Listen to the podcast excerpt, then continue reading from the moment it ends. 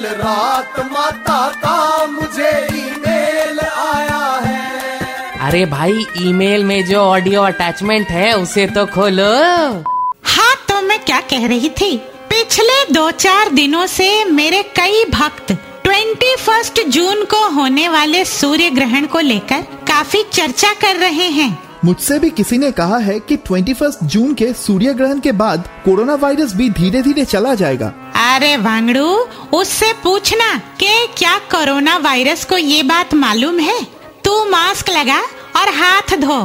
खैर, कल रात मेरे भक्त जुगनू मिश्रा का कॉल आया था। जुगनू कह रहा था, माता, बहुत से लोगों का कहना है कि 21 जून को ही दुनिया का आखिरी दिन होने वाला है। क्या ये सच है?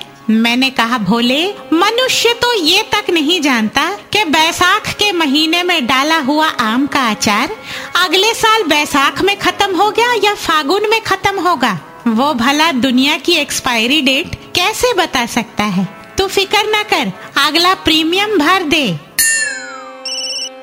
माता, आपकी भक्त कांचन जी का कॉल है। जानना चाहती है कि सूर्य ग्रहण का इनकी राशि पर कोई बुरा प्रभाव तो नहीं पड़ेगा? शांति का कोई उपाय?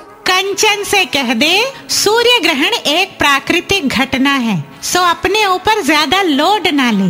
हाँ वैसे शांति का एक उपाय तो है, मौन व्रत। 21 जून को 24 घंटे के लिए मौन व्रत रखे। हो सके तो हर हफ़्ते तीन दिन रखे।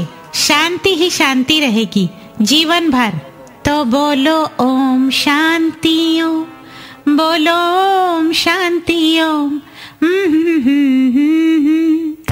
माता का ईमेल बाउंस हो गया। Just download and install the red F M India app फिर से सुनने के लिए।